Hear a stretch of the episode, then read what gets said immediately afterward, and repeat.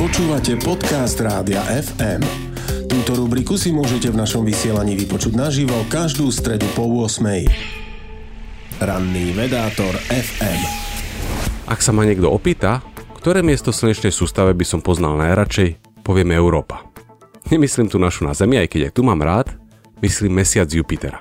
Tento mesiac sa venujem v ranom vedátorovi na fm 4 mesiacom, ktoré objavil Galileo Galilei a Simon Marius v roku 1610. Odvtedy tieto mesiace poznáme viac a viac a mnohé z týchto snah kulminujú práve tieto týždne, mesiace a roky. V septembri 2022 obletela Európu sonda Juno v tesnej vzdialenosti iba 320 km. To je šialene blízko pre niečo od nás vzdialené vyše pol miliardy kilometrov.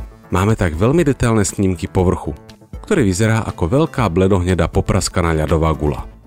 Má to svoje opodstatnenie, ono to totiž naozaj je veľká, bledohnedá, popraskaná ľadová gula.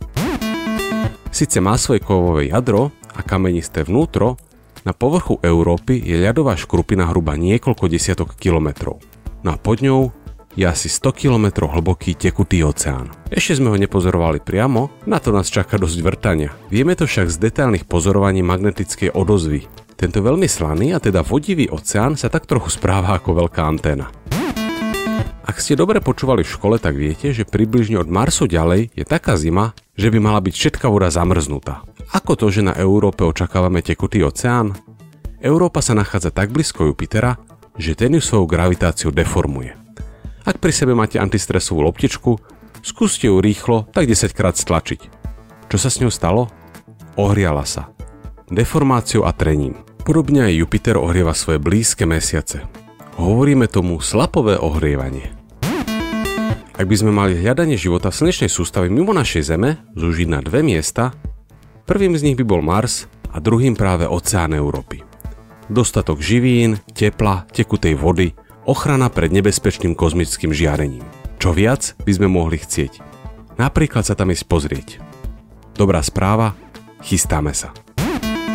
V niekoľko mesiacov štartuje misia NASA s názvom Europa Clipper. Asi tušíte, kam má namierené. Jej cieľom je určiť, či sa na tomto mesiaci naozaj nachádzajú podmienky vhodné pre život. Znie to super, mám však zlú správu.